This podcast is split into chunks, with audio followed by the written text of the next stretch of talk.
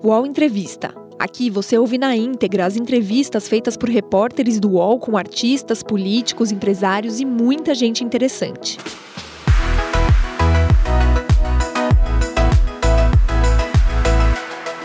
Olá, bom dia a todas e todas. Meu nome é Leonardo Sakamoto, colunista aqui do UOL, e estamos hoje no UOL Entrevista para conversar com a advogada, professora, apresentadora, comentarista e escritora Gabriela Prioli. Gabriela Prioli é um dos nomes mais plurais de sua geração. Apresentadora, advogada, comentarista, palestrante e escritora, ela saiu de uma carreira anônima no direito para mentora política de celebridades. Filha de uma fonoaudióloga e de um contador que morreu quando ela tinha apenas seis anos, Gabriela não vem de uma família de advogados. Se formou em Direito na Faculdade Presbiteriana Mackenzie, com passagem pela Universidade de Porto, em Portugal, e possui o título de mestre em Direito Penal pela Faculdade de Direito da USP. A carreira no direito parecia consolidada, mas um convite para participar do quadro O Grande Debate do telejornal CNN Novo Dia daria uma reviravolta nos seus planos profissionais. Seu desempenho assertivo chamou a atenção dos telespectadores e da internet, e por duas semanas seguidas ela figurou o trending topics do Twitter. De lá, passou para o especial O Mundo Pós-Pandemia e depois integrou o talk show CNN Tonight, ao lado de Leandro Carnal e Mari Palma. Ganhou em outubro de 2021 um programa de entrevistas para chamar de seu, o A. O formato já está em sua terceira temporada e nesse tempo ela recebeu nomes como Anitta, Lázaro Ramos, Djamila Ribeiro, Reinaldo Giannichini e Camila Pitanga. Também em 2021, lançou seu primeiro livro, Política é para Todos, best-seller que já vendeu mais de 60 mil cópias. Sua publicação mais recente é Ideologias. No livro, ela se propõe a explicar quem são e o que pensam os liberais, os conservadores e os socialistas. Gabriela ainda mantém um canal no YouTube com quase um milhão de inscritos e aguarda a chegada de sua primeira filha. E para participar, né, para poder conversar com a Gabriela na manhã desta terça-feira, né, eu tenho o prazer de estar acompanhado da Cris Guterres, colunista aqui do Universo. Bom dia, Cris. Bom dia, Sakamoto. Bom dia, Gabriela. É um prazer estar aqui com vocês é, e também com a Marilis e também com a presença da grande Marilis Pereira Jorge, colunista aqui também do All News. Bom dia, Marilis. Bom dia, Sakamoto. Bom dia, Cris. Bom dia, Gabriela. Uma alegria ter você aqui com a gente essa manhã para esse papo e falar de uma coisa que eu gosto e que eu sei que você também gosta muito, que é política. Eu, eu, antes de mais nada, vou pedir desculpa para minhas colegas de entrevista e para o pessoal que está acompanhando a gente, que eu tô com um gato na garganta, né? Tô naquela situação de pós-Covid, arranhando pra caramba. Tô com um copinho aqui com água, não é conhaque, mas vou tentar segurar assim esse arranha-arranha. Então peço desculpa, não é cigarro, é pós-Covid.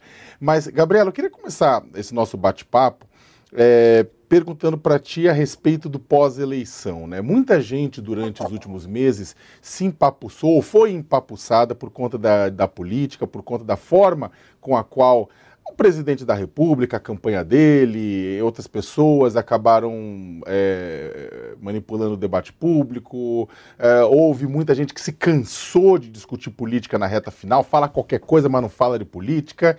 Né? Como é que agora a gente pode fazer com que as pessoas continuem falando de política? Como é que fazer com que as pessoas continuem falando sobre é, os temas que têm, têm, têm relação com o destino de cada um, né? Como fazer isso? Como é que a gente pode vencer esse empapuçamento? Bom, antes de, de, responder a sua pergunta, eu queria falar bom dia, né? Bom dia, Cris, bom dia, Marilis, bom dia, Sakamoto, bom dia a todo mundo. Você tá com um gato na garganta, eu tô com um cachorro aqui no colo, cadê? Ai, peraí, aparece aqui todos. Ele aparece, minha presença especial em alguns vídeos do YouTube. Bom dia a todo mundo que está assistindo a gente agora. Você sabe que eu percebo que esse cansaço com a política, ele não se manifestou só agora, só nesse período final das eleições de 2022. Ele é uma coisa que já vem acontecendo há algum tempo é, e tem muito a ver com a forma de fazer política, né? E, e com a rapidez da, da, das redes sociais, com a característica do tempo que a gente vive. A gente fica pulando de escândalo em escândalo. E as coisas se sucedem de maneira muito rápida é, os assuntos muitas vezes duram pouco tempo na pauta. Acho que para gente que trabalha com isso, isso já é absolutamente exaustivo. E quando a Marilis ela fala bom dia, enfim, ela diz: ah, a gente vai conversar de uma coisa que a gente gosta muito, que é a política. Quando você gosta de política, quando você trabalha com política, mesmo assim, o ritmo é muito cansativo. Essa forma de fazer política está cansando a gente, deixa a gente esgotado. Tem uma hora que você fala, cara, não aguento mais, porque você não passa um dia conseguindo se aprofundar um pouco num assunto que já vem um outro escândalo, uma outra cortina de fumaça. Então, imagina para as pessoas é, que organizam a sua vida em torno de outros temas. As pessoas não têm esse tempo, as pessoas não têm essa energia, as pessoas não têm essa disponibilidade. Eu gosto de, de dar um exemplo pessoal porque, enfim, é o que eu posso falar é, por experiência, mas a minha mãe ficou viúva com 32 anos. Dois filhos pequenos, uma menina de seis anos, um menino de quatro. Ela tinha que trabalhar para conseguir pagar as contas. A discussão política, se ela vivesse hoje em dia e alguém estivesse falando, escuta, você viu o que aconteceu, o que falou fulano, o que fez eh, ciclano, você comentou no Twitter, participou de uma discussão, ela ia falar, gente, eu, eu, eu tenho outras preocupações. O Preto Zezé, presidente da CUFA, tem um artigo publicado na Folha que ele tem uma frase que eu gosto muito que ele diz: o material orienta a vida. Então as pessoas estão pensando em como resolver a sua vida material, em como resolver os seus problemas do hoje, e você percebe uma demanda pela discussão política, pela participação incessante que ao mesmo tempo que traz as pessoas para perto da política, e então a gente vê mais gente falando sobre política e participando do debate, eu sinto que muitas vezes essa aproximação se dá de maneira muito superficial, quase que como para pagar um, um pedágio, entendeu? Para dar uma satisfação, para eu ter uma presença nas redes, não ser criticada pela minha omissão, não ser criticado pela minha omissão, como se eu fosse um alienado. Eu falo, reproduzo um pouco o que está sendo veiculado ali na minha bolha mas não necessariamente me aprofundo sobre os assuntos, é, nem não necessariamente me engajo numa atividade de mudança daquilo que eu considero relevante. E, e, esse tipo de participação política é uma participação política que eu não, não considero de qualidade. Então, por isso que na minha comunicação eu venho falando desse cansaço já há algum tempo. É, não raramente eu falo para o meu público: se você está exausto, se você está sentindo prejudicada a sua saúde mental, pare de consumir as notícias por um tempo, porque uma pessoa doente não consegue trabalhar para mudar o mundo, para orientar a construção daquilo que deseja. É, e toma cuidado para se envolver em assuntos nos quais a gente consiga perceber alguma perenidade, mesmo que seja no fundo do assunto e não no, no, na, no que aparece, no escândalo propriamente para a gente se aprofundar em algumas coisas e conseguir ter discussões um pouquinho é, mais robustas sobre aquilo que acontece. Então, acho que o cansaço não é um, um, um, fenômeno de agora, eu acho que ele já vem acontecendo. Acho que a gente tem uma sensação diferente pela percepção do que acontece nas redes, decorrente de um viés de disponibilidade. A gente vê muito auê nas redes, a gente acha que todo mundo está inserido naquilo mas não é verdade, tem muita gente que fala, nem vou entrar no Twitter, não vou participar disso.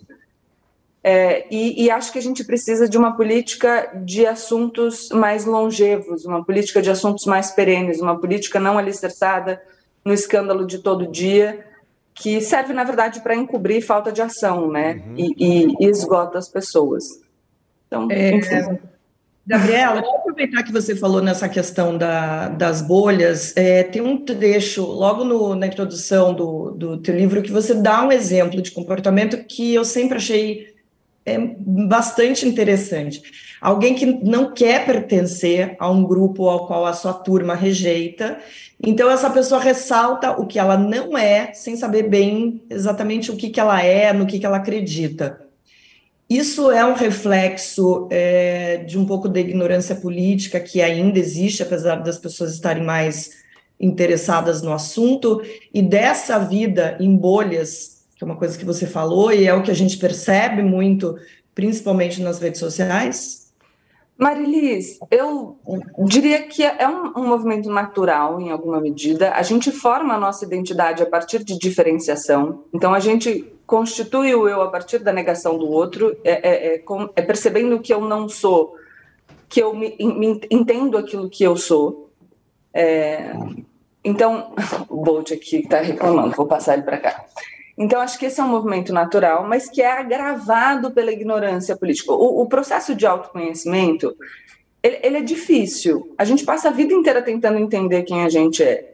E as questões políticas, elas são complexas.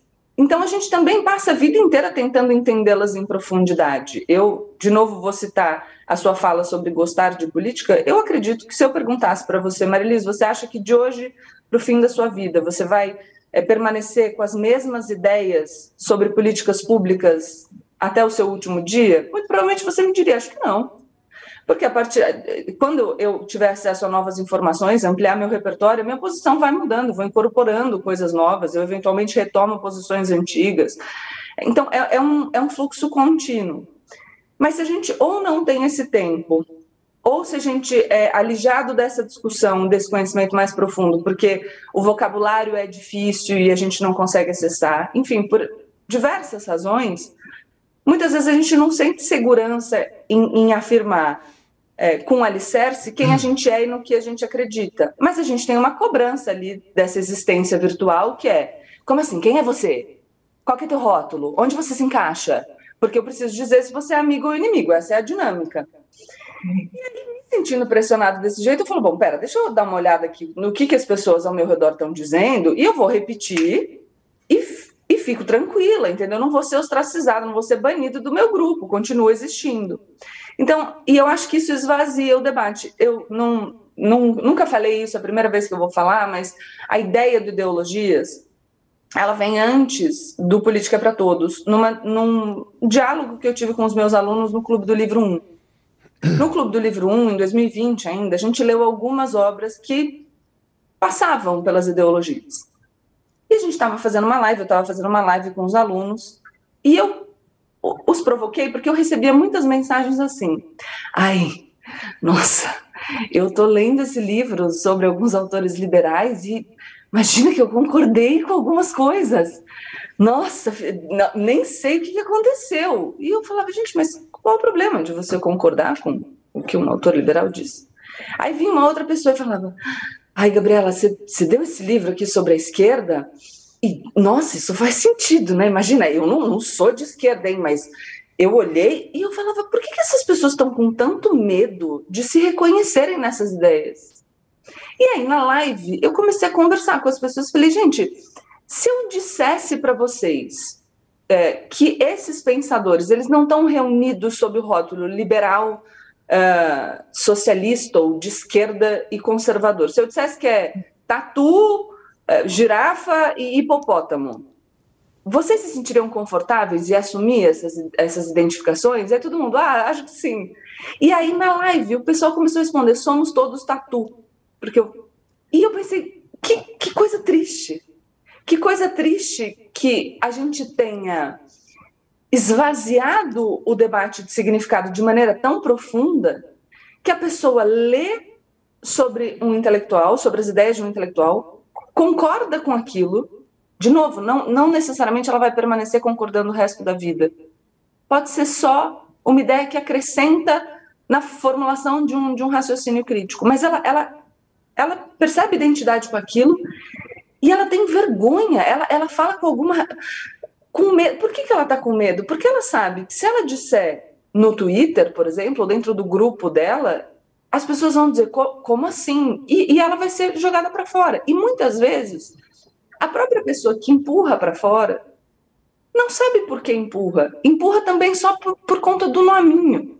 E a gente perde, porque o que a gente precisa para uma democracia é de divergência, a gente precisa de, dos campos socialista, liberal, conservador, e aqui eu estou fazendo, obviamente, eu falo no livro é, sobre as macroideologias de uma maneira ampla, a gente pegar esses guarda-chuvas, mas embaixo delas a gente tem muitas coisas diferentes, muitas nuances, e é isso que eu apresento no Ideologias, mas a gente precisa desse espaço desde que o pensamento se desenvolva dentro da democracia, para a gente, enfim, continuar num sistema saudável. Não dá para excluir qualquer pessoa que seja diferente de você. Uhum. É, Ô, Gabriela, agora você fala desse sistema saudável e a gente, nos últimos tempos, sai um pouco. Ali no livro você fala do como antigamente é, há uns anos atrás, era vergonhoso se dizer de direita, porque você não queria ser associado à ditadura, que foi essa história horrorosa que exterminou e matou muita gente. A gente aqui no Brasil teve um problema que a gente não acertou as contas com, com a ditadura e ela retornou aí. E a gente tem hoje um país onde a gente vê esse avanço da extrema-direita,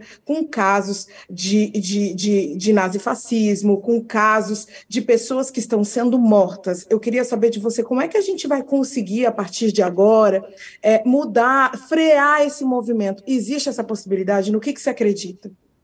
Eu acredito que sim, e eu acredito, não acredito que seja fácil, tá? Acredito que sim, mas não que seja fácil. Esse não é um fenômeno que acontece só no Brasil, infelizmente. É, então a gente precisa abrir os nossos olhos para a experiência de outros lugares também, para tentar aprender, trocar experiências e, e, e, evoluir nesse campo. E eu acredito num processo de acomodação. É, essa, essa realidade de que, enfim, escrita em vários livros, mas eu vou citar um livro, eu não vou lembrar o sobrenome dela, da autora, mas Menos Marx e Mais Mises. Quem foi que escreveu, gente? Alguém me ajuda? Eu vou, vou olhar no só para eu, eu, citar o nome dela direitinho. Pode responder, eu olho para você. Ah, tá bom, ótimo. É, quando ela descreve esse fenômeno. É a Camila descreve... Rocha. Obrigada, Sakamoto. Camila, eu lembrava que era Camila, mas como eu não estava lembrando do sobrenome, eu falei, só falta agora eu, eu falar o nome dela errado também. E seria uma sacanagem. É, quando ela fala nesse, nesse livro dessa direita envergonhada, envergonhada porque necessariamente associada à experiência da ditadura militar, é, e ela fala da ascensão de determinadas figuras na direita, por exemplo, um, um guru, que eu não vou mencionar o nome, porque se alguém está assistindo aqui não conhece, também não faço questão que conheça, mas um, desse, um guru dessa, dessa nova direita, que já faleceu, inclusive, mas quando ele começa a fazer os vídeos dele no YouTube e tal, o que ele entrega para as pessoas é um, um lugar de acomodação. De novo, hoje em dia, é, numa sociedade de vínculos cada vez mais frágeis, de, de, de, relações cada vez mais efêmeras em todos os campos, relações pessoais, relações é, trabalhistas e tudo mais, as pessoas começam a existir de forma mais significativa nas redes e, e, e de forma progressivamente mais significativa nas redes. Eu tô lá, sem poder dizer o que eu penso, quem eu sou, porque eu percebo que eu vou ser associado a algo com o que eu não necessariamente me vejo associado, porque nem toda pessoa que, que, que se vê como de direita é um entusiasta da, da ditadura, embora tenhamos essas pessoas no Brasil, é, e já há muito tempo. Mas eu, eu preciso de um lugar de acomodação. Se eu não tiver opções democráticas dentro da direita, o meu único lugar de acomodação vai ser o absurdo e, e aí eu vejo um fenômeno complicadíssimo que é a, a generalização. Então, se a gente olha para a direita e diz toda direita é bolsonarista, toda direita é extrema direita, toda direita é, intole é, é intolerável, toda direita é intolerável porque é intolerante, o que a gente está falando para essas pessoas é: olha, só existe lugar para você se você vier aqui para o meu lado. Você pessoa não, mas eu não estou do seu lado, né? Não é isso que eu acredito. Então, por isso que eu trabalho tanto para que a gente legitime esses campos diversos dentro da democracia, para que as pessoas se acomodem. Então, você discorda de mim, não tem nenhum problema. A gente tem um pensamento democrático, então vamos conviver e vamos debater as nossas ideias. Porque se a gente pega, é, é transforma tudo, é, to, todo um campo num absurdo que a gente não, não pode legitimar a presença, as pessoas não terão acomodação, elas não têm onde ficar. E aí elas ficarão nesse, nesse campo do absurdo. Funciona mais ou menos do mesmo jeito, eu já fiz diversas falas sobre, quando as pessoas falam os evangélicos. Se a gente falar dos evangélicos como se todos os evangélicos fossem o que representam algumas lideranças absurdas no Brasil, o que você está fazendo é prestar um serviço para essas lideranças, porque você faz, um, com que elas pareçam muito maiores do que são, e dois, você ofende todas essas pessoas e, em alguma medida, acaba fazendo, jogando elas para esse lado. Então, acho que estrategicamente a gente tem que trabalhar para trazer mais gente para o campo democrático, trabalhar então para que a gente exclua do debate, de fato, só quem está nesse campo do extremo, mas legitimando posições diversas das nossas, que são posições democráticas. Então, acho que é esse o trabalho, a gente criar espaços de acomodação para pessoas que pensam diferente. Mas, infelizmente, eu vejo um movimento só de afirmação de vaidade, né? Eu, eu olho para uma pessoa ligeiramente diferente e digo: você é um absurdo, eu sou melhor, e, consequentemente, você não tem que ter nenhuma voz. E aí eu estou jogando essa pessoa, talvez, para um ponto de não retorno. Eu queria pegar esse ponto da, da crise, Gabriela, e colocar numa situação que a gente está vivendo hoje. Depois dos bloqueios nas estradas federais, uma parte dos seguidores do presidente da República, uma parte que é de extrema-direita, de, tem realizado atos golpistas nas portas de quartéis em todo o país, de comandos militares. Então, ou seja, não estamos falando da massa de eleitores de Bolsonaro, dos 49% que votaram no Bolsonaro, mas de uma parcela né, extremista, extremada, que isso enquadra, de certa forma, no que você está falando, no pessoal que está pedindo o fim da democracia, de certa forma esse grupo, como dialogar com esse grupo? Porque eu não estou falando ir para a porta do quartel, né? Mas esse grupo ele tá na vida de cada um. Tem o pessoal, alguém sempre tem um tio, uma tia, um avô, um pai, um amigo, um namorado, um colega de trabalho que pode compartilhar desse tipo de pensamento. Como é possível estabelecer um diálogo com esse grupo? Olha, eu adoraria ter todas as respostas, tá? Não, não, não, não tenho é, uma resposta para como a gente estabelece a ponte com todas essas pessoas. Acho que a gente pode fazer tentativas e de repente atingir algumas delas.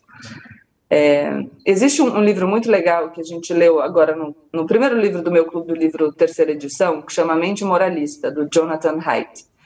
E o Jonathan Haidt fala que, é, enfim, ele defende, é, a partir de uma metáfora do ginete e do elefante, de que a gente se comporta, o nosso elefante são as nossas impressões, o ginete é o nosso sistema mais deliberado, racional.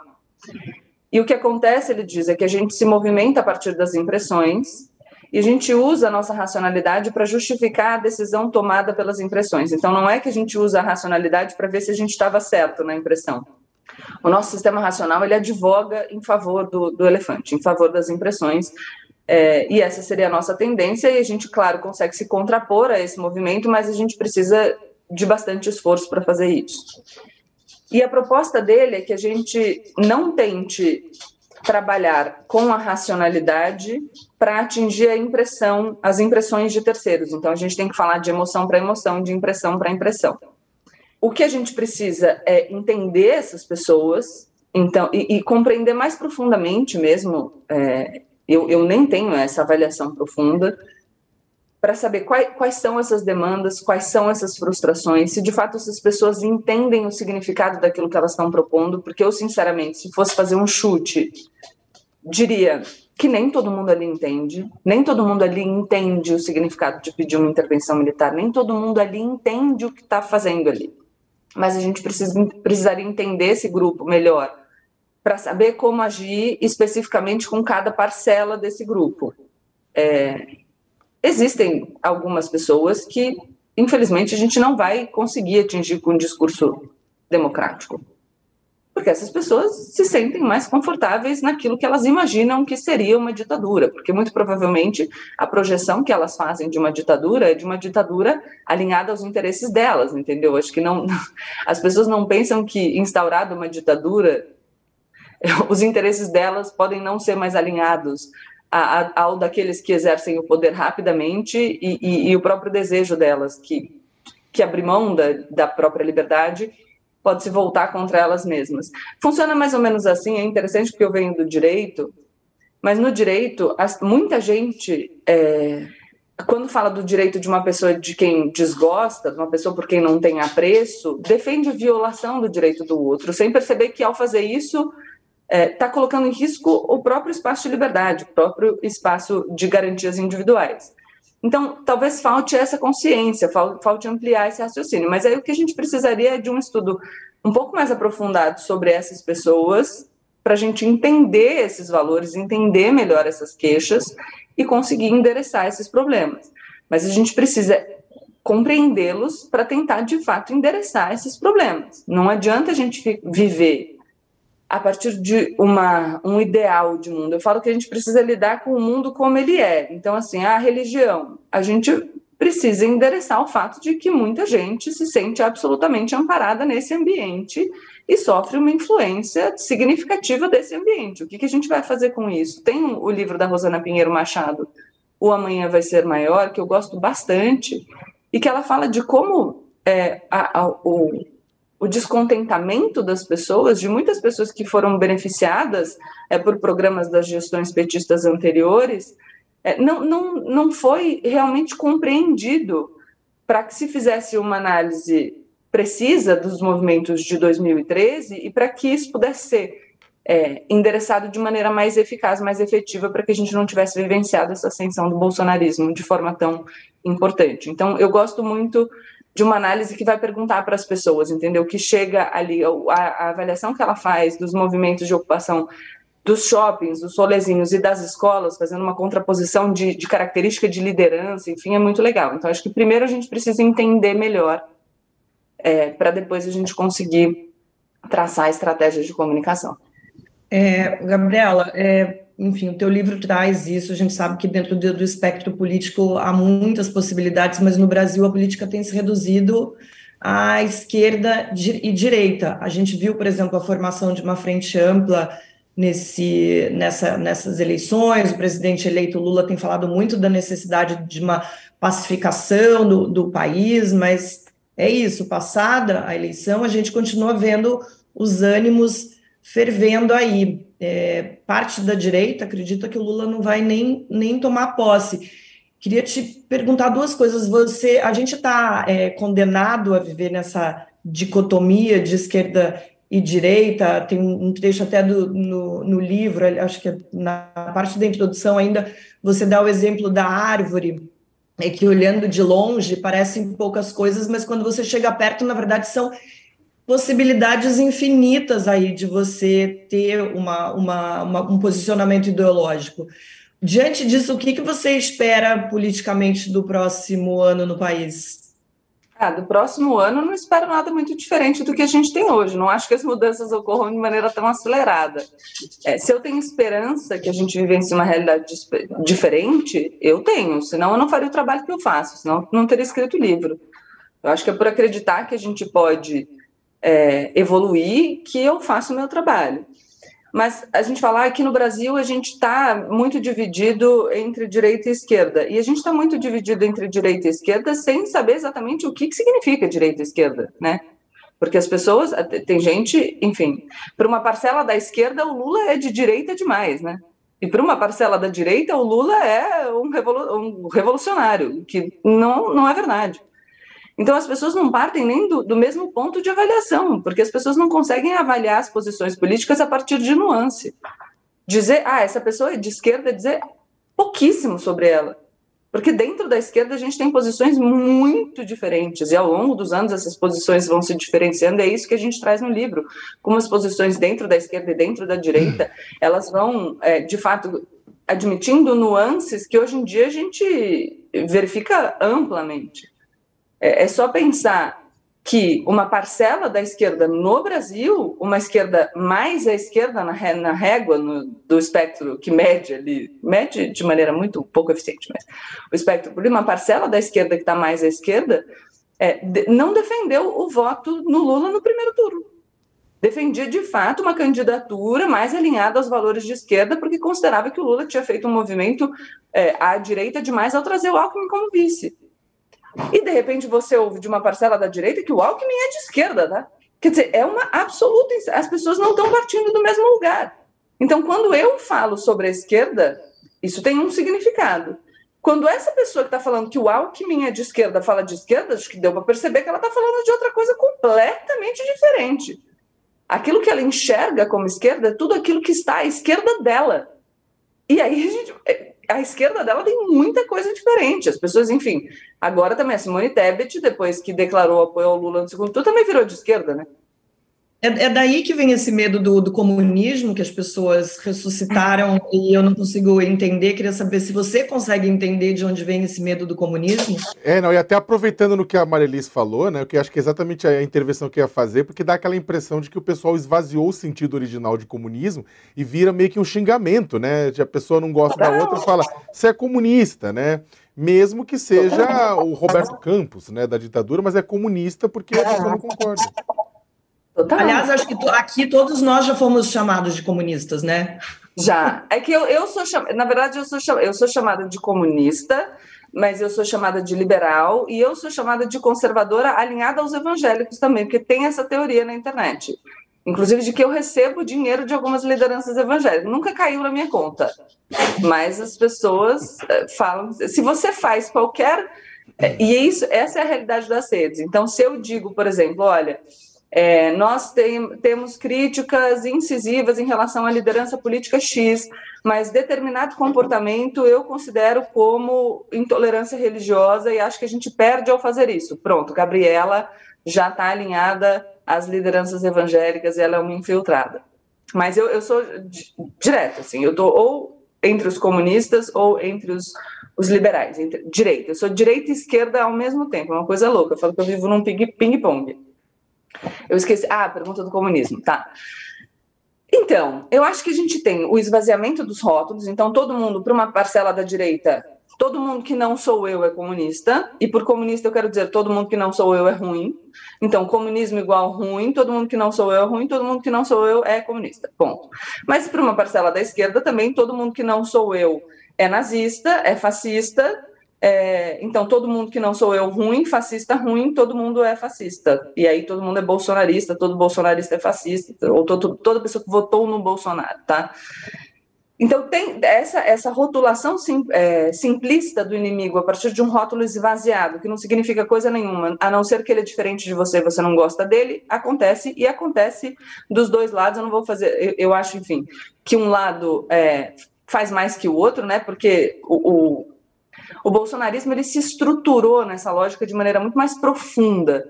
Então é só a gente pensar como que a gente vivia antes da ascensão desse fenômeno. Claro que tem outras variáveis que importam, mas é, vamos pensar nas eleições anteriores, na, na, na, oposição entre PT e PSDB. A gente podia sair com bandeira na rua, não tinha problema, ninguém tinha medo de ser agredido. Essa realidade não é mais verdadeira. Então a gente consegue perceber que existe um grupo que se alicerça neste lugar. Então, a gente precisa colocar a preponderância desse discurso é, dentro dessa galera. Mas existe também uma outra coisa que é, é, e no livro que a gente leu, no primeiro clube do livro, falando sobre a esquerda, os caminhos da esquerda, do Rui Fausto, ele fala sobre as patologias da esquerda. Não sei se, se vocês não conhecerem, quem está assistindo esse livro, é legal de ler bem curtinho. E ele fala que, dentre as patologias da esquerda, está o fato de uma parcela da esquerda ainda fazer concessões a regimes autoritários de esquerda. E essas concessões a regimes autoritários de esquerda vão ser instrumentalizadas pelas pessoas que precisam é, trabalhar nessa dinâmica amigo-inimigo para dizer: olha só, quem é de esquerda, então colocar todo mundo no mesmo balaio. Eu, em diversas oportunidades, digo, falo públicamente em muitos vídeos, é, faço críticas públicas a lideranças que fazem concessões a regimes autoritários de esquerda, faço críticas a regimes autoritários de esquerda, enfim, que já passaram, que ainda existem, e mesmo assim as pessoas às vezes aparecem nas redes e falam, mas você não vai falar? Eu falo, mas eu já falei. E por que, que as pessoas estão me cobrando se eu não vou falar? Porque ainda existem pessoas que fazem essas concessões. E aí o, o, medo do comunismo vai se estruturar no posicionamento dessas pessoas. Isso ajuda. Isso ajuda muito as pessoas que querem esvaziar toda a esquerda é, num mesmo balaio de pessoas que querem implantar no Brasil uma ditadura socialista. Ajuda no discurso, ajuda a difundir essa ideia. O UOL Entrevista volta já. Ah, a internet! Local de descobertas incríveis, de muita troca de conhecimento e de sabedoria sem fim. Política, haters, discussão, briga de fandons, as tretas. Poucas coisas ainda são capazes de fazer brilhar nossa luzinha interior. A fofoca, as celebs, as subcelebs, cultura pop, cinema, séries, TV, música, memes, os reality shows, entretenimento. E a partir de agora, os programas do canal Move são Splash as questões mais relevantes da sociedade brasileira contemporânea agora no YouTube. Mas Chico, tudo com cara de splash. Música, cinema, entretenimento, celebridades. Fofoca que a gente ama, os realities. Filmes, séries, curiosidades da cultura pop. E tudo que tá bombando na internet e no mundo. Até perrengue na fazenda vai ter. Aô, Splash! E tudo isso você também pode acompanhar nas outras redes sociais de Splash virou trend, virou thread, virou meme, virou splash. Gabriela, aproveitando que você falou das críticas, quando você estava lá no grande debate, que foi que é, foi responsável por uma parte dessa visibilidade que você ganhou, né? Sua participação lá, as pessoas falavam muito que pelo seu posicionamento decisivo você jantava uh, ali o, o, os oponentes, né? Que na verdade nem deveria ser visto como um oponente. E acho que essa foi até a crítica que você fez quando você saiu. Mas é, ao mesmo tempo que você janta, você também é um osso na garganta de muita gente. Por que que você incomoda tanto? Putz, aí a gente teria que perguntar para as pessoas a quem eu incomodo. É, mas eu. Nunca parou tenho... para refletir sobre isso? Não, já parei. Vou, vou te dar algumas suspeitas. Vou primeiro endereçar a questão do debate do jantar. É, acho que o, o, debate ele deveria ser visto de uma maneira mais pro, é, propositiva. Então, o debate que fica só entre quem jantou quem também é, infelizmente, um debate esvaziado. E é muito a dinâmica das redes. É, eu sempre digo que quando a gente vai endereçar um assunto importante, a gente tem que pensar se a gente fala sobre ele a partir da nossa vaidade, para a gente parecer mais inteligente, mais sensato, mais sábio, mais incrível. Nossa, tá vendo? Olha, vou crescendo aqui. Ou se a gente fala de fato para tentar propor soluções para um problema sério. E isso é particularmente mais relevante, Cris, quando a gente está falando sobre problemas que afetam sensivelmente a vida de outras pessoas. Eu sou uma pessoa é, que tem uma vida estruturada em cima de muitos e muitos privilégios. Eu não tenho direito de instrumentalizar o sofrimento alheio em, em nome da minha vaidade. Quando eu decido ir para a comunicação, não sei se todo mundo sabe disso, mas eu fiz um mestrado é, falando sobre usuários de crack, uma pesquisa de campo com usuários de crack. E eu fui convidada depois do mestrado para fazer uma palestra na Unifesp, que foi minha parceira na, re, na realização do mestrado, sobre uma a, ação de um governo específico, o governo municipal, na Cracolândia. E eu sugiro que nós tivéssemos, porque a ação tomada na Cracolândia era uma ação diferente daquilo que eu defendia nas, nos meus posicionamentos, lá no meu trabalho e nos meus posicionamentos públicos. E eu vi os meus colegas de, de bancada, de, de palestra, e falei: olha, todo mundo pensa mais ou menos igual. Né? E a gente já viu que, enfim, a nossa ideia está perdendo. Porque quem ganhou foi o candidato que propõe uma medida distinta, quem está atuando, quem está com poder na mão é um candidato com uma postura distinta.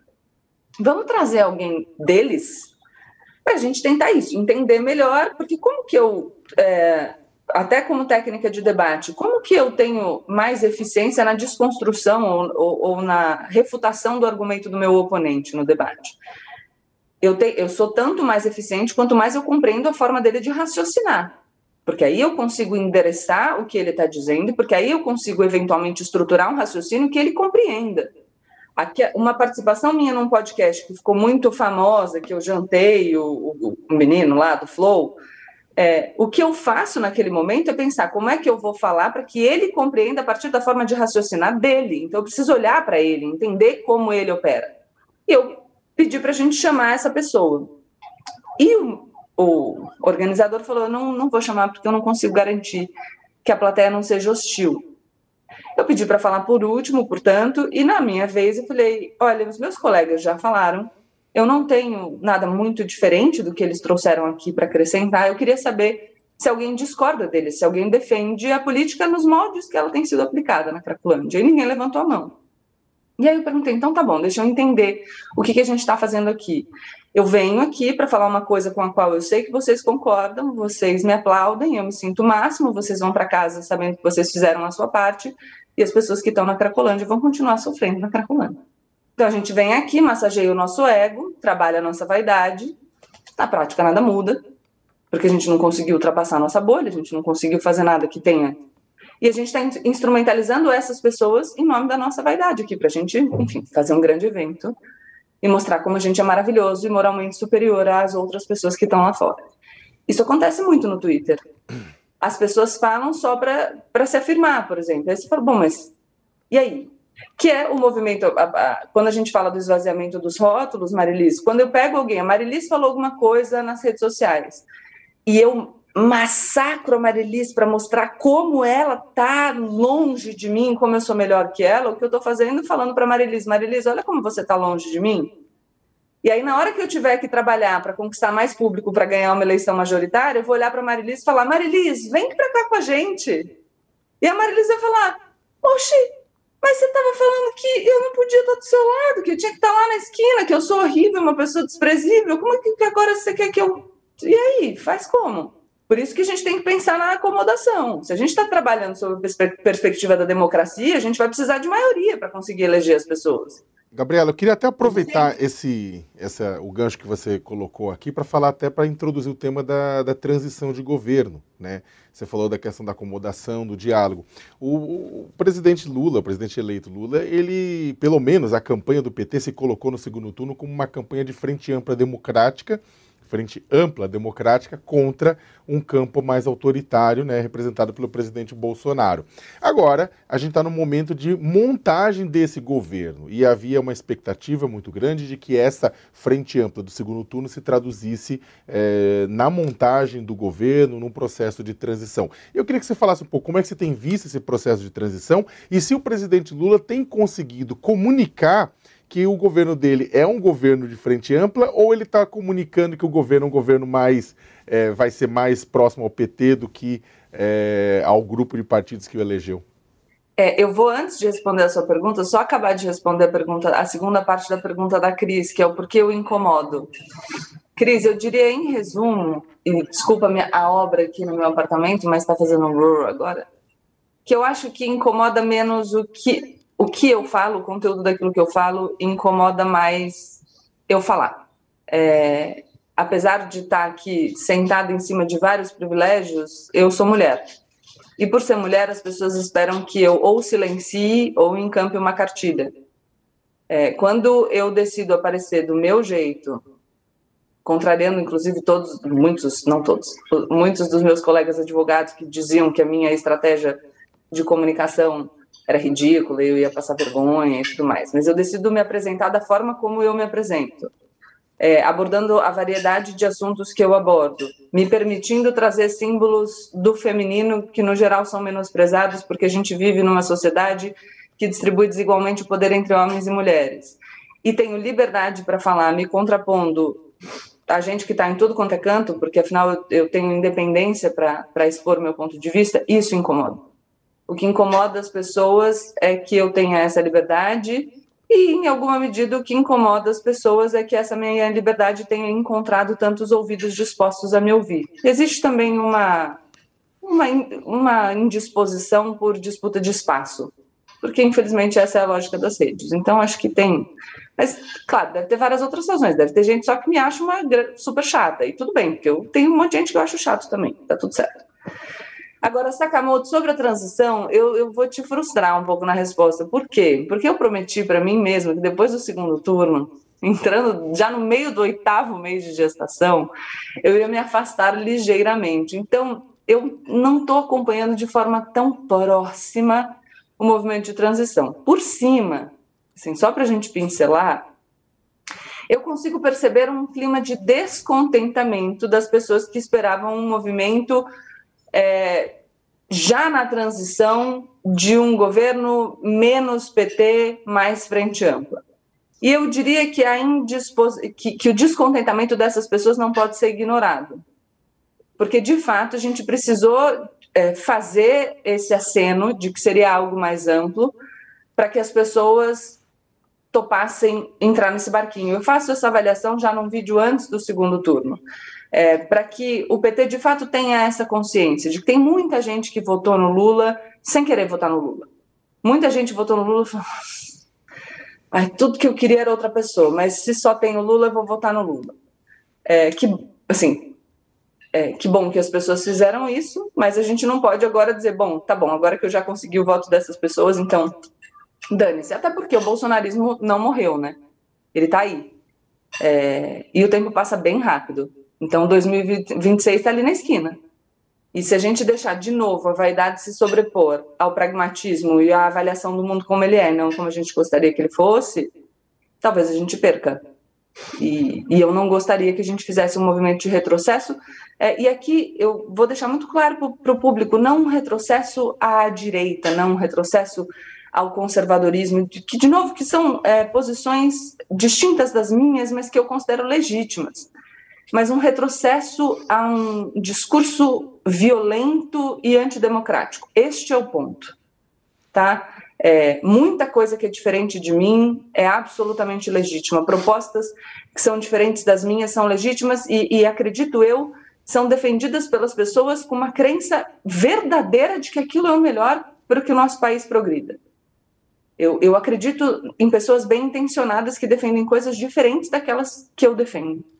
Gabriela, deixa, deixa, eu aproveitar essa, essa tua fala, porque isso é uma coisa, eu já até escrevi sobre isso na Folha. É, a impressão que dá é que as pessoas não entenderam ainda que esse, esse projeto de frente ampla ele não pode acabar agora que a eleição acabou.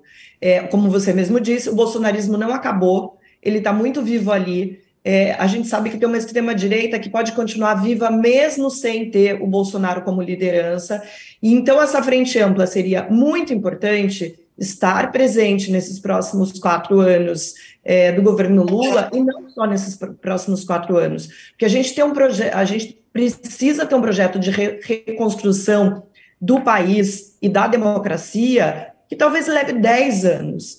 É, é, isso que as pessoas não estão entendendo do perigo de, em 2026, a gente ter de novo é, ou o Bolsonaro, ou um filho do Bolsonaro, ou alguém até mesmo mais radical do que o Bolsonaro é, na, nessa eleição em 2026? Marilisa, eu não sei se eu diria que as pessoas não entendem. Mas eu. Qual é o problema, então? Então, talvez eu seja um pouco mais pessimista que você talvez eu acho que elas entendam, mas o objetivo imediato, com resultado de curto prazo, que mais me beneficia individualmente, pode ser diferente do, do, do, objetivo de longo prazo que mais beneficia o Brasil e os cidadãos brasileiros.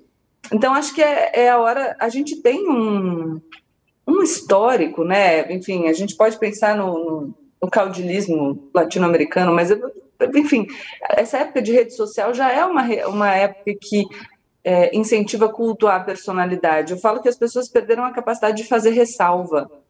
É, não, eu, eu, posso dizer, eu gosto da Cris, mas considero que não foi legal uma coisa que ela falou. Eu gosto do Sakamoto, mas tem um texto dele do qual eu discordo. Adoro as colunas da Marilise. Tem uma que eu achei horrível. A gente pode fazer ressalva. Você não deixa de gostar da pessoa porque você faz ressalva, pelo contrário é, você pode demonstrar apreço ao fazer uma ressalva. Se a pessoa está fazendo algo errado, fazer uma ressalva é garantir que essa pessoa tenha a chance de alterar a rota. É, não sei como vocês têm, eu não sei se a gente pode fazer um debate, mas não sei como vocês têm recebido a reação do público de vocês quando vocês apontam essas questões de que a frente ampla deve continuar no governo, de que a gente não pode acabar com isso agora. Todo, todo mundo leva isso numa boa? Ou tem uma parcela do público que acha um absurdo que qualquer crítica seja feita? Ah, já a risada da Marilis já entregou a resposta. A Marilis é como eu no debate. Eu achava que eu estava ali, ó, nenhuma feição eu tava fazendo assim. Eu já voltei a ser fascista, Gabriela. Então, olha, então você tá vendo? É como eu, a Marilis está junto comigo nesse grande ping-pong que é a vida, não é? é? Então, a gente precisa tomar cuidado com esse culto personalista, até porque as pessoas não duram para sempre. E a gente pode se ver de novo diante de uma ameaça muito grande. E aí, o que eu quero pontuar mais uma vez é, no geral, no geral, essas pessoas envolvidas de forma mais próxima na discussão não são as pessoas que mais sensivelmente vão sofrer as consequências de um retrocesso democrático em 2026 ou, ou, antes disso. A gente tem um país de dimensões continentais com realidades que a gente aqui, nesse nosso espacinho do Sudeste, eu estou falando do Sudeste porque eu imagino que todos vocês estejam no Sudeste agora enquanto a gente faz essa videochamada, estou certa, né? Pronto. Sim. A gente nem conhece, a gente às vezes nunca nem viu. A gente vive num país em que mais de 90% da população, não sei se eu estou com os dados atualizados do IBGE, a gente está fazendo o censo agora, mas ganha menos de 3 mil reais por mês. Outro dia eu falei, eu estava explicando para o meu primo de 12 anos o que era desigualdade no Brasil. E eu falei para ele, Rodrigo, a, a grande maioria, 90% das pessoas no Brasil ganham menos do que custa a sua escola. E ele conseguiu entender, mas tem gente que ainda não consegue entender. Então, é, eu acho sinceramente que a gente precisa ter a responsabilidade. E, eu vou aproveitar para dizer que eu não acho que a gente não possa ter ambição em relação às nossas carreiras, que eu não acho, é, que eu não acho que a gente pode enfim, ter a nossa. Não, não sou ingênua de achar que a gente não tem um espaço para vaidade na nossa existência, claro que tem, todo mundo tem. Mas é tomar cuidado para não deixar a vaidade tomar conta de tudo, os nossos interesses pessoais se sobreporem a tudo, principalmente quando a gente está falando de política pública, de Estado. Né? Indivíduos sozinhos não devem ser cobrados para resolver os problemas do país. Esse é outro erro, porque afinal não é responsabilidade deles. Os problemas do país não devem recair sobre os ombros da Marilis. E muitas vezes isso deve acontecer quando você escreve uma coluna e as pessoas te cobram algo que não está na sua alçada. Mas quando a gente está falando de formação do governo, quando a gente está falando de política pública, quando a gente está falando de pessoas eleitas para representarem os interesses do povo, a gente tem que pensar nos interesses do povo. E faz parte de pensar nos interesses do povo a gente compreender que a gente precisa, de fato, ampliar. É, é, a representatividade desse novo governo para satisfazer uma parte mais importante da população, para garantir que a gente continue tendo maioria contra o discurso antidemocrático. De novo, eu quero ressaltar isso. Eu não estou dizendo tendo uma maioria em nome ou em defesa de uma candidatura de uma pessoa específica. Não é isso que eu estou dizendo. Estou dizendo em defesa da democracia, porque o perigo é, que eu vislumbro é o perigo democrático. E acho muito importante eu frisar isso, porque muitas vezes as pessoas defendem a defesa da democracia com a defesa de uma candidatura específica, que eu acredito que, inclusive, não, não é nem parte do meu papel como comunicadora fazer, e justamente por isso eu não faço. Cris? Gabriela, a gente está falando a gente está falando de. Agora estou com o microfone aberto, de política, mas você mas você está grávida, está prestes a colocar no mundo aí uma menina. E ter um filho hoje nesse país, com a visão de mundo que você tem, é um ato político. Quais são as suas expectativas aí para a chegada desse bebê, para esse Brasil que receberá essa criança? Deixa eu pegar carona nessa pergunta maravilhosa da Cris, porque eu acho que é importante mesmo a gente falar do mundo que a gente quer né, para as próximas gerações. Como é que mundo você espera? Como é que você espera que o mundo esteja é, daqui a 15 anos? Que mundo você espera que a sua filha encontre daqui a 15 anos? Gente, vocês estão fazendo pergunta muito difícil. A ideia é essa. Não, mas você deve ter um sonho. Ah, cadê, cadê, cadê, cadê os meus debatedores tradicionais, galera? Tá mais fácil. Cadê a sororidade? Cadê o negacionismo? Olha, eu não sei como o mundo vai estar daqui a 15 anos, Marlis. É... E eu acho que talvez essa seja uma convicção importante, é de que a gente não sabe como o mundo vai estar. E por não saber como o mundo vai estar, eu acho que a gente precisa de humildade para se qualificar de maneira mais diversa, então ampliar o nosso repertório para a gente conseguir dar conta daquilo que se apresenta. É, a gente precisa de agilidade na adaptação é, e a gente precisa instrumentalizar os meios disponíveis. Eu digo isso porque eu vejo muita gente lutando contra algumas mudanças. É, meu, meu, quando eu faço um movimento para as redes sociais, ah, mas você não tem que adotar essa linguagem, você não deve falar assim, mas eu instrumentalizo aquilo que eu vejo é, que me ajuda a ter mais visibilidade em nome da difusão de um discurso que eu considero relevante. Então, acho que a gente tem que ter essa capacidade de, de instrumentalizar os meios que estão à nossa disposição. Isso vale para tudo, para a gente conseguir se adaptar à realidade do futuro. Para minha filha, a coisa que eu mais tenho pensado, Cris, é que eu quero garantir para ela uma existência livre. E, e, livre, inclusive, das minhas expectativas e, e aspirações. Eu quero que ela seja ela, é, e não que ela seja uma extensão minha. Algumas questões práticas com as quais eu me deparei, mas eu percebi em algum momento as pessoas dizendo, e eu até achando legal que as pessoas dissessem, vai nascer uma mini Gabriela. E eu pensei, eu vou precisar trabalhar muito para que ela não sinta a pressão de ser uma mini Gabriela, isso porque ela é uma menina, filha de uma pessoa que algumas pessoas conhecem. Porque se ela for absolutamente diferente de mim, ela vai ser maravilhosa, porque ela tem que ser ela, ela não tem que ser eu, ela não tem que ser pressionada a ser uma continuidade daquilo que eu sou. Então, eu sempre digo que eu nunca quis, e eu falo muito com as mulheres, eu nunca quis que o meu modo de me comportar fosse tomado como o único modo de me comportar. É, ah, eu gosto dela, ou ela ficou conhecida porque ela se posiciona de maneira firme, é, pela pelo poder da retórica tarará. Mas isso é uma maneira de existir.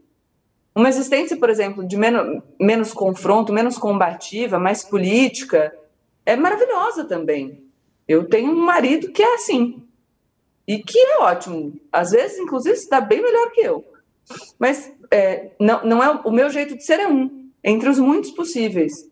E eu faço questão que ele seja legitimado, e por fazer questão que ele seja legitimado, eu preciso legitimar as outras existências possíveis, porque se eu legitimar a minha e não as outras, eu estou sendo incoerente e não existe é, tranquilidade nem razoabilidade nessa incoerência. E eu estou até me trabalhando nesse sentido. Então, eu falei, falei hoje com o Karnal que eu estava muito assim nas redes. Ah, não, eu vou fazer um enxoval quando dá tempo. Não, não quero chá de bebê. E aí, de repente, um dia eu estava indo dormir e eu me dei conta de que essa sou eu. E que esses meus posicionamentos vão ficar aí, que talvez essa criança que nasça ache legal um chá de bebê e que ela podia interpretar isso como descaso. E aí, rapidamente, eu organizei um chá de bebê e, e fiz um álbum, entendeu? Porque eu falei, bom, se ela não gostar, se ela for mais parecida comigo e isso para ela for indiferente, a gente guarda o álbum na gaveta. Mas se ela for uma pessoa que acha que o chá de bebê é uma coisa muito importante, a gente coloca o álbum na mesa de centro da sala. Porque, de novo, eu não posso querer que a minha filha seja aquilo que eu sou. Eu quero que ela seja ela. E um outro grande desafio é conseguir mostrar referências é, de mulheres ocupando espaços em diversas áreas, mesmo na, naquelas nas quais a gente não pensa. Então, quando a gente vai apresentar os grandes pintores, se você pensar nos que você aprendeu na escola, todos são homens. E quando a gente reproduz isso que a gente aprendeu, às vezes sem se dar conta, o que eu estaria dizendo para minha filha, talvez é para ser um grande pintor você precisa ser homem. Eu não quero que ela tenha essa sensação, eu quero que ela viva a partir de horizontes muito ampliados. Então, é um trabalho verdadeiro no sentido de aumentar o meu repertório para que eu possa garantir para ela um repertório é, que entregue essa visão de mundo maior, para que ela possa ocupar o espaço que ela quiser. E é isso que eu espero. Eu espero, na verdade, não só para minha filha, eu espero que a gente viva num mundo que garanta às pessoas idealmente e materialmente, idealmente no, no, plano da ambição e do sonho, e materialmente no plano realmente da possibilidade, que elas possam é, ser o que elas quiserem, que elas possam, que elas tenham mais possibilidade de, de construir uma existência que chegue perto daquilo que elas têm como desejo. E eu sei que, infelizmente, é, essa possibilidade é muito diferente para as pessoas a partir da forma como a gente se organizou como sociedade. Então, o que eu desejo para o futuro é isso. Se vai acontecer ou se não vai acontecer, eu não sei, mas a única alternativa que eu tenho é me manter otimista, porque o contrário disso seria me resignar. Então, eu fico que nem Fernando Pessoa que diz: eu quero tudo e um pouco mais, se puder ser, ou até se não puder ser. E com a citação de Fernando Pessoa, uma excelente escolha, a gente termina por aqui a entrevista com a advogada, com a apresentadora, escritora, Gabriela Prioli. Eu quero agradecer muitíssimo a presença da Gabriela aqui, né, quase na reta final, na reta final né, da gravidez, ela conseguiu um tempinho para conversar com o pessoal aqui no UOL. E muito obrigado, Cris, pela tua presença aqui no UOL Entrevista. Eu que agradeço, Sakamoto. Obrigada, Marilis. Obrigada, Gabriela. Entrevista muito gostosa para essa manhã de terça-feira. Tudo de bom para você, para sua filha, para todos os seus, Gabriela. E agradecer também a nossa Marilis Pereira Jorge pela participação aqui na entrevista. Obrigado, Marilis. Obrigada, Sakamoto. Cris, sempre um prazer estar com você por aqui. Gabriela, foi uma delícia conversar com você e boa sorte e que sua filha, enfim, tenha uma boa chegada e seja muito feliz. Gente, eu quero agradecer novamente a presença de todos e de todas, principalmente você que está em casa, no trabalho, assistindo ou ouvindo, sim, porque o UOL Entrevista também pode ser um podcast. Então, ouçam né, as entrevistas. Né? E é, lembrar todo mundo que ao meio-dia começa o UOL News. E o UOL Entrevista está sempre aqui às 10 da manhã, às terças e quintas. Um abraço.